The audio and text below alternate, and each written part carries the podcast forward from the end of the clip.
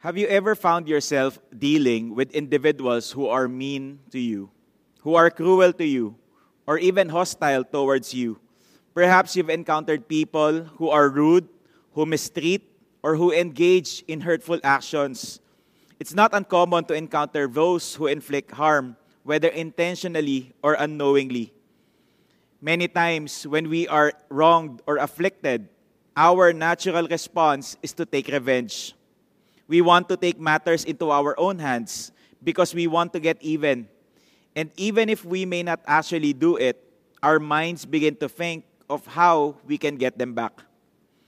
While we can't always avoid interactions with those who, who have ill intentions against us, it's within our power to choose how we respond to those who mistreat us or those we perhaps consider or categorize as our enemies. Enemies are individuals who, whether knowingly or unknowingly, display attitudes and actions that are harmful and hostile and hurtful towards us. They come from various aspects of our lives, from personal relationships to professional settings, and even to the broader societal context. Enemies make your life stressful. Sometimes they hurt you physically, verbally, emotionally, or even mentally. They hinder your progress. At work, they block your promotion, or they destroy a potential business deal. Enemies would sometimes slander you. They spread lies or rumors about you. And there are people who we sometimes think that all they do is to think and plan on how to disrupt our lives. Enemies hope for your misfortunes and failure. Isn't it true that all of us have these types of people in our lives, whether intentionally or unknowingly? How should we respond to our enemies? Some people think that they can eliminate their enemies if they are able to inflict the same or even more harm on them. They think that they can win the fight if they are able to make their enemies suffer a greater amount of misfortunes and perhaps make their lives more miserable. If they are able to hurt them more than the hurt done to them, they, are, they feel they've won or that somehow it will make them feel better or vindicated, thinking that their enemies will soon stop. Only to find out that our enemies, when we hurt them, will find strength and ways to hurt us back because whenever we retaliate or do bad to our enemies, we only motivate them to do bad things towards us. So, how do we respond to our enemies? Let's dive and explore Romans chapter 12, verses 17 to 21, which will guide us so that we can respond to our enemies wisely and effectively. Romans chapter 12, verses 17 to 21 shows us how we should interact with others, especially those who treat us poorly or unjustly. Our passage fits within the idea of how we ought to live uh, as followers of the Lord Jesus Christ. It emphasizes how our faith should translate into practical obedience in real life scenarios. By yielding and cooperating to God's transformational work in us, we are able to reflect Jesus not only in our behavior, but also in how we interact with others, including those who we might perceive as enemies. And if you are a follower of the Lord Jesus Christ, our calling is to live our lives differently because of our faith and in obedience to the Lord Jesus Christ. For us to understand this more, we need to look back to Romans chapter 12, verses 1 and 2, where Paul establishes the connection between faith, our faith in God, and our action, our behavior, our relationship here in the world. Our faith in Jesus, the forgiveness, the salvation we have received that was discussed by Paul in Romans chapter 1 to 11 should lead us to a distinct way of living. And this portion, verses 17 to 21, takes us to one of the hardest of all of the hard cases to apply our faith in obedience. How do you respond to our enemies? How do you respond to those who mistreat you or who treat you poorly?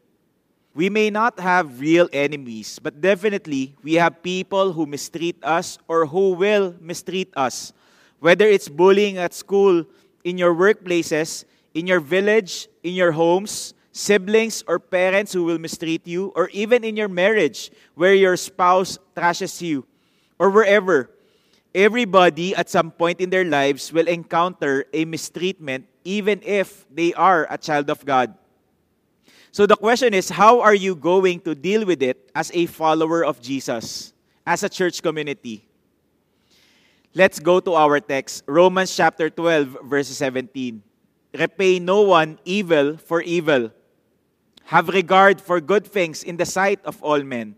If it is possible, as much as depends on you, live peaceably with all men. These two verses encapsulate a radical principle that challenges our natural sinful inclinations and cultural norms. In these simple words, the Bible gives us a different advice on how to respond to our enemies, to evil not to respond to harm with more harm, but instead to have regard or to prioritize doing what is good and to strive for peaceful coexistence. And here we get our first biblical response to our enemies do not repay them with evil, but give them what is good. While this is so counterintuitive and countercultural, the entire life ministry and even the ultimate sacrifice of Jesus on the cross epitomizes this principle of repaying evil with good. We are to resist the urge to respond to harm with harm, to evil with evil. Repaying evil with evil means not engaging in a cycle of negativity and not responding to evil actions with equivalent evil actions. In other words, when someone treats you poorly, the idea is to avoid responding in a way that mirrors the evil you have experienced. Because if we pay evil for evil, we contribute to a cycle of negativity, hostility, and harm, often leading to a far worse situation rather than helping solve it. How would you feel and how would you respond if you saw on a Facebook post that your barkada went out to eat and you were the only one that wasn't invited. You were left out. How would you feel if you entered the church and people started to look at you from head to toe and toe to head? How would you feel if you accidentally overhear someone talking bad to others about you? If someone dislikes you for no reason? If you are being criticized, whether at work or at school? Or if you posted a picture on social media and someone leaves a negative comment, a not so nice comment, how would you respond? Our natural tendency is to repay evil with evil or to do the same.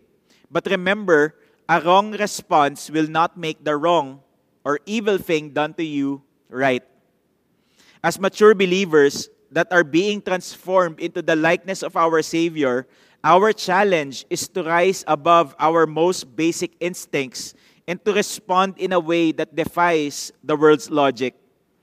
We are called to break the chain of negativity that escalates conflicts and perpetuates hostility, to break that cycle of evil, retaliation, and vengeance that often characterizes human interaction.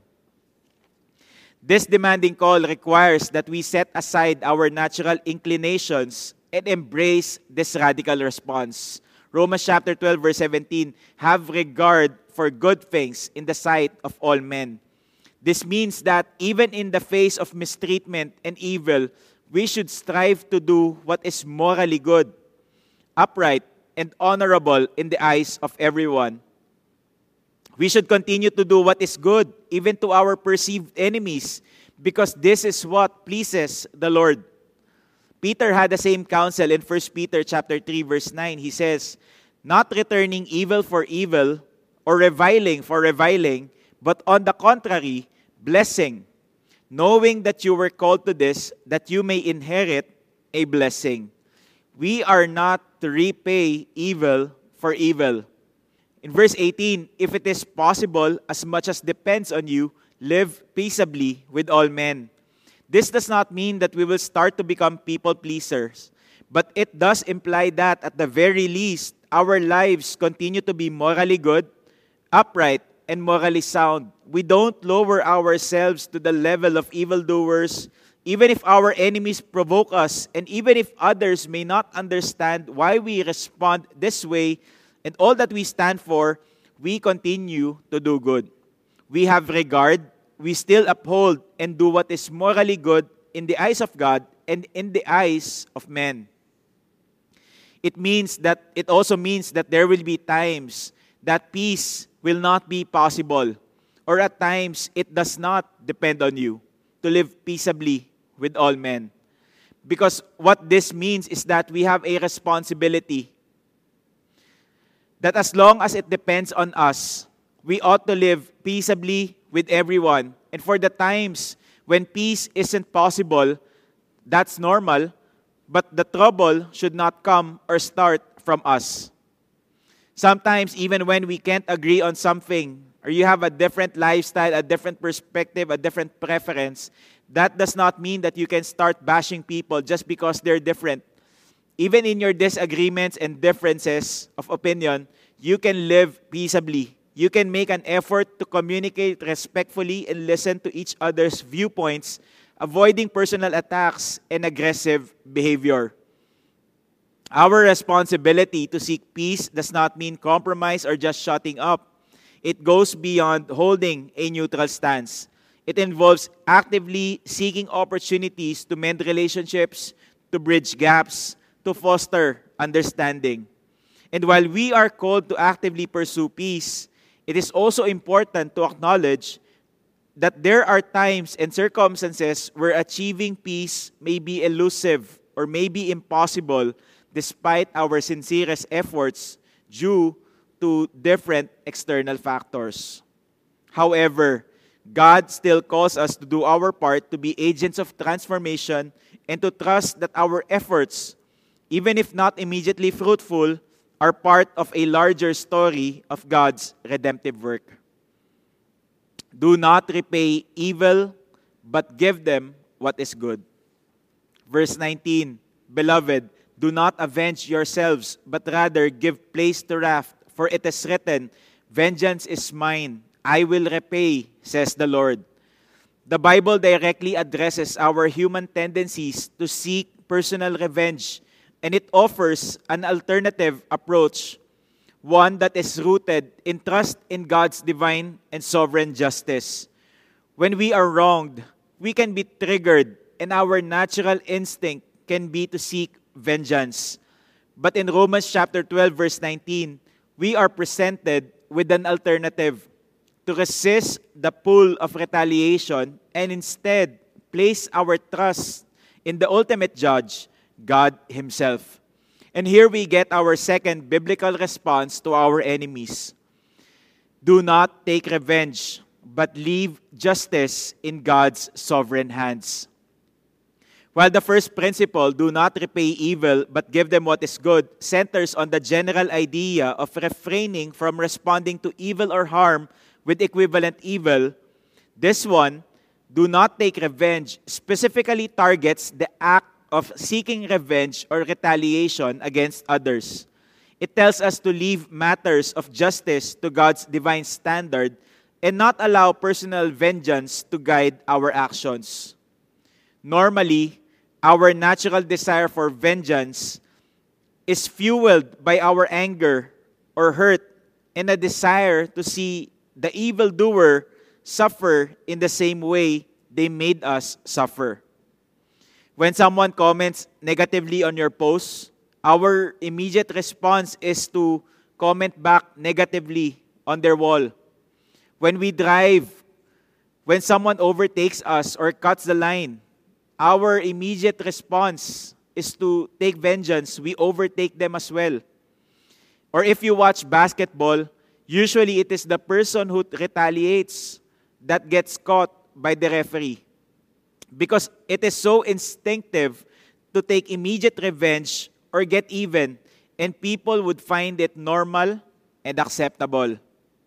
But as followers of the Lord Jesus Christ, we are invited and challenged to change and reject the cycle of vengeance that perpetuates only hostility and bitterness.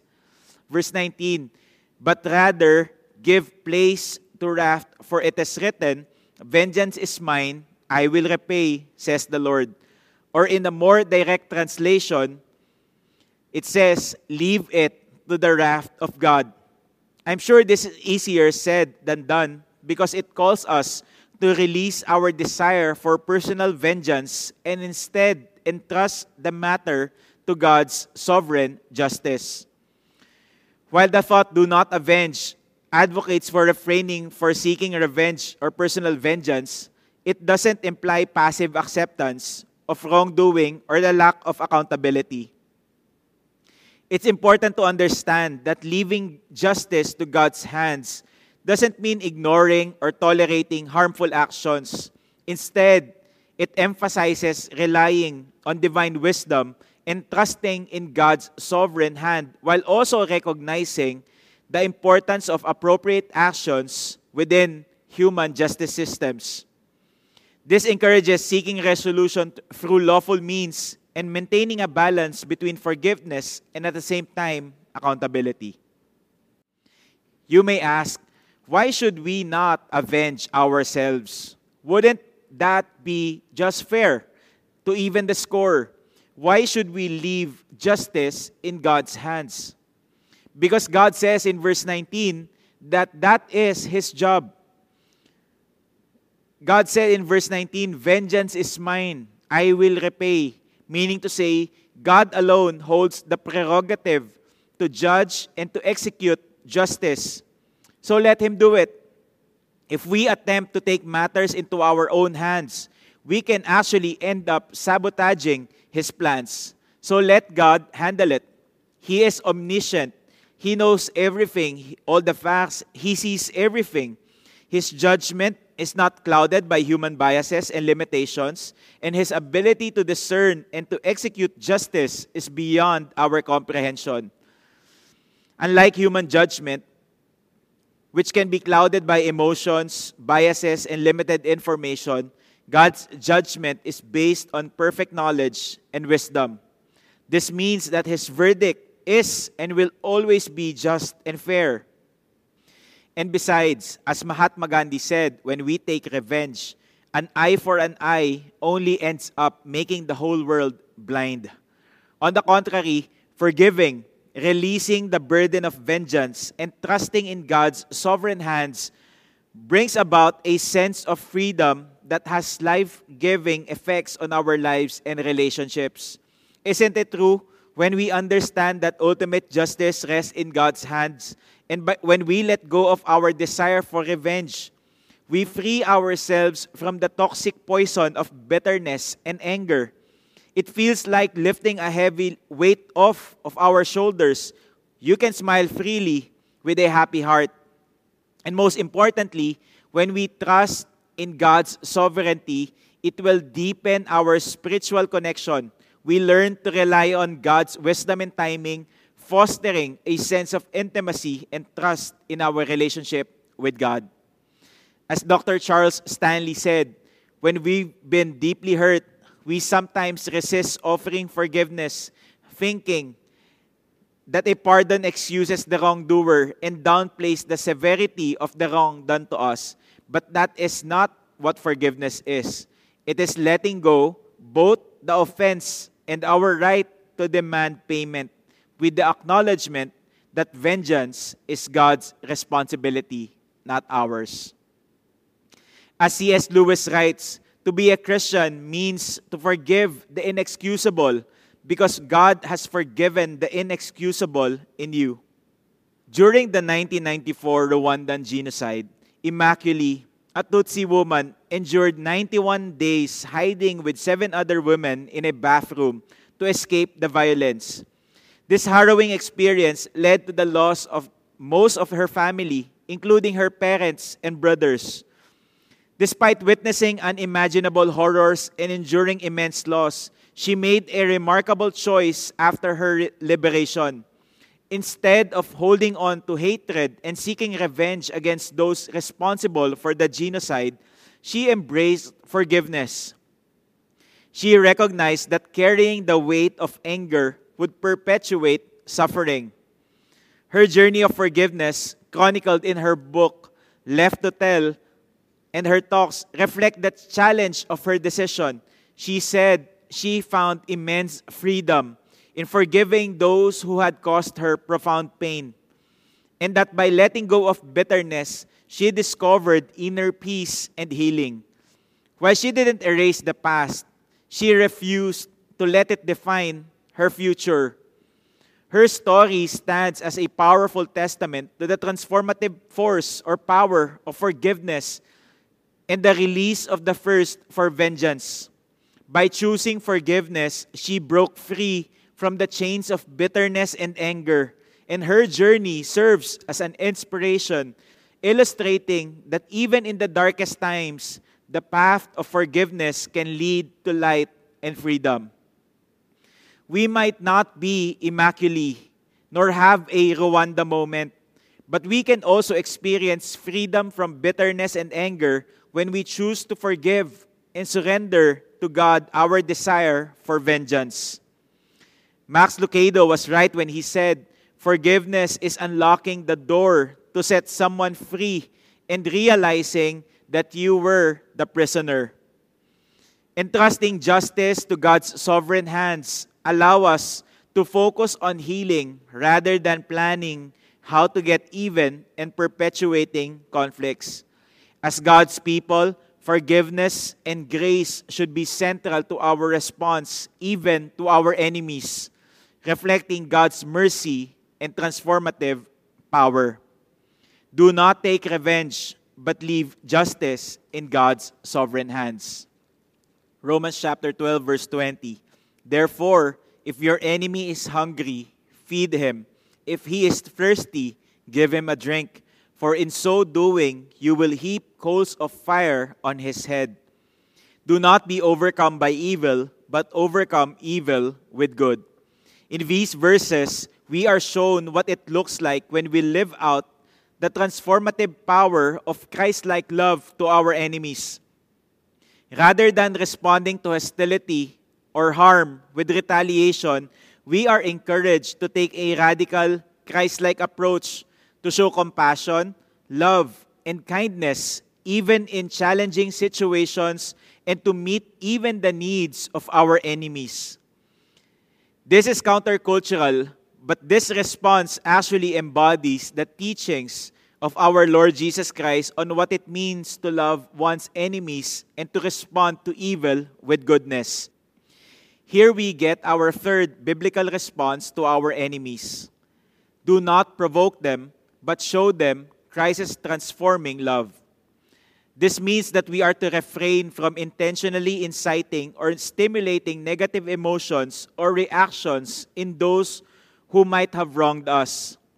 We are called to restraint and to show maturity to avoid adding fuel to a potentially contentious situation and opting for a more constructive and positive response, which is to show them the love of Christ.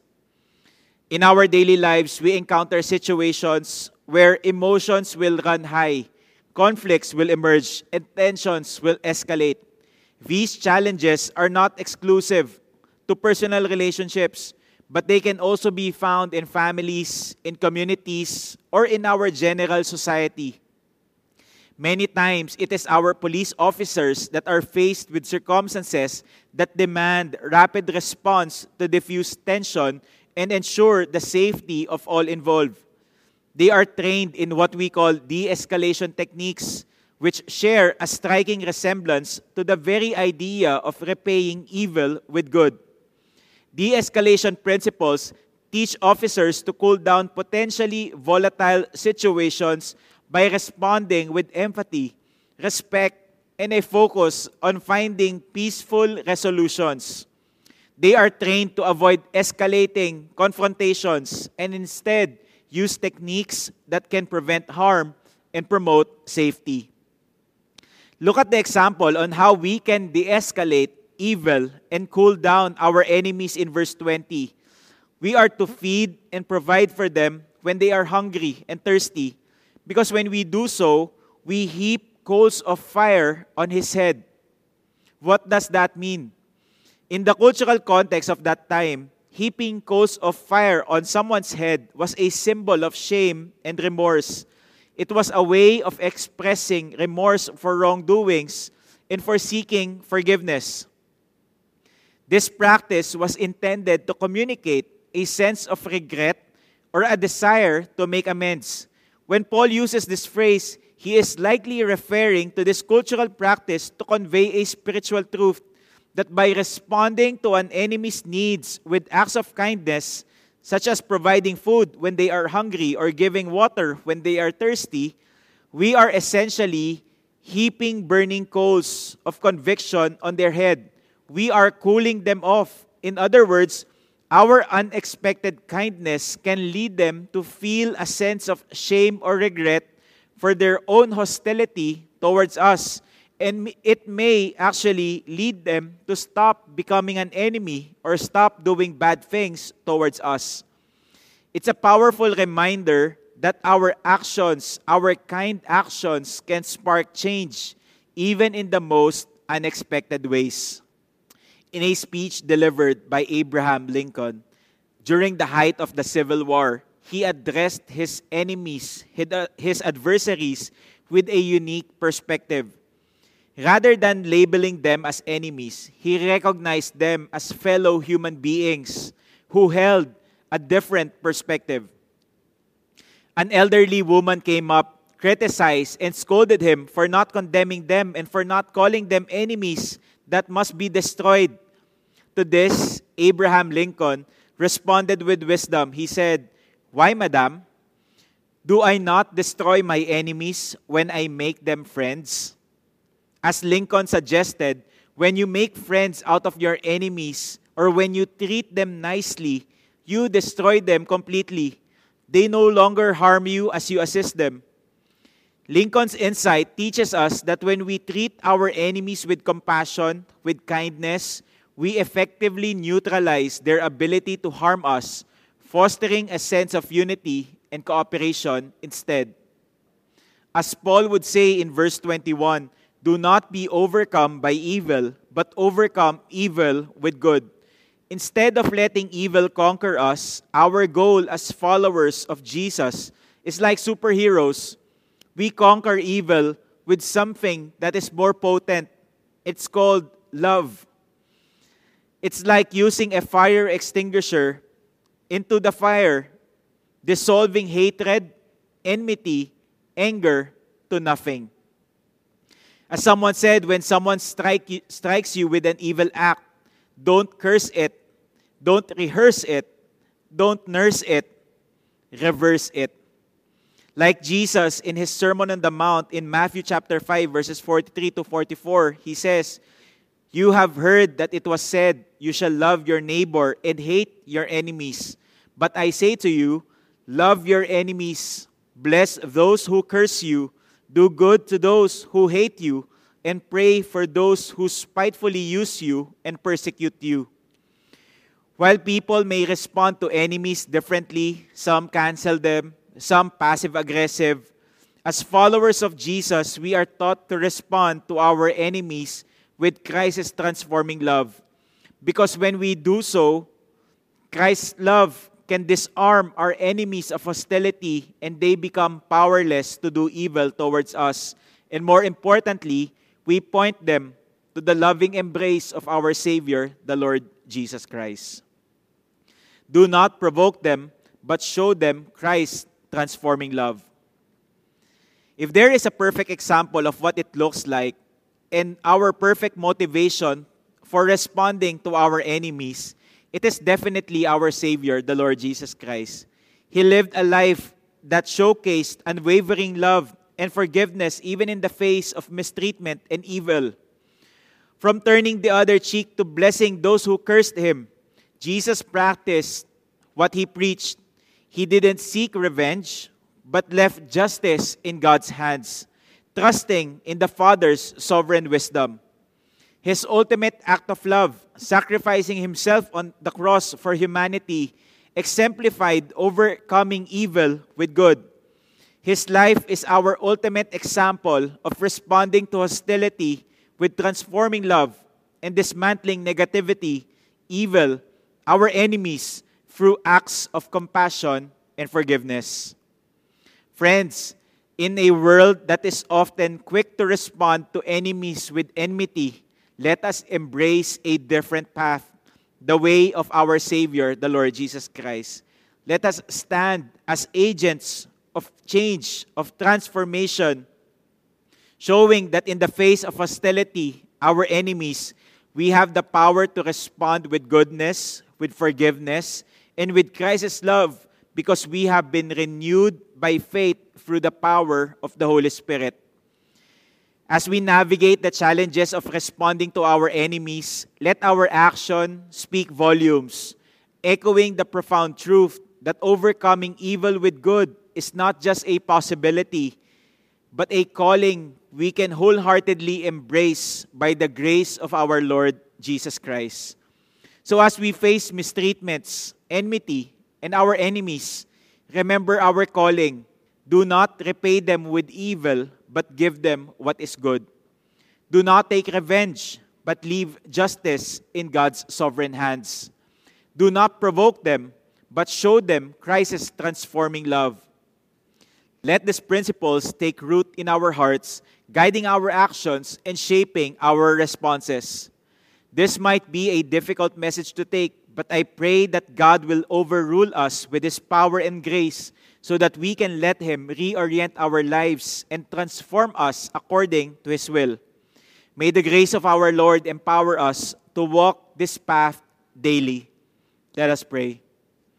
Our gracious and loving Heavenly Father, we come before you with open hearts and minds, seeking your guidance and wisdom as we reflect on how to respond to our enemies. Empower us, O Lord, to break the cycle of negativity and hostility. Teach us to respond to evil with goodness, to repay harm with acts of kindness, and to extend compassion even to our enemies. May we be a reflection of your transformative love in a world that often responds with hate. May your Holy Spirit guide us and transform us, enabling us to respond to our enemies with the love of Christ. And we acknowledge our need for your grace and your wisdom in this journey. This is our prayer in Jesus' name. Amen.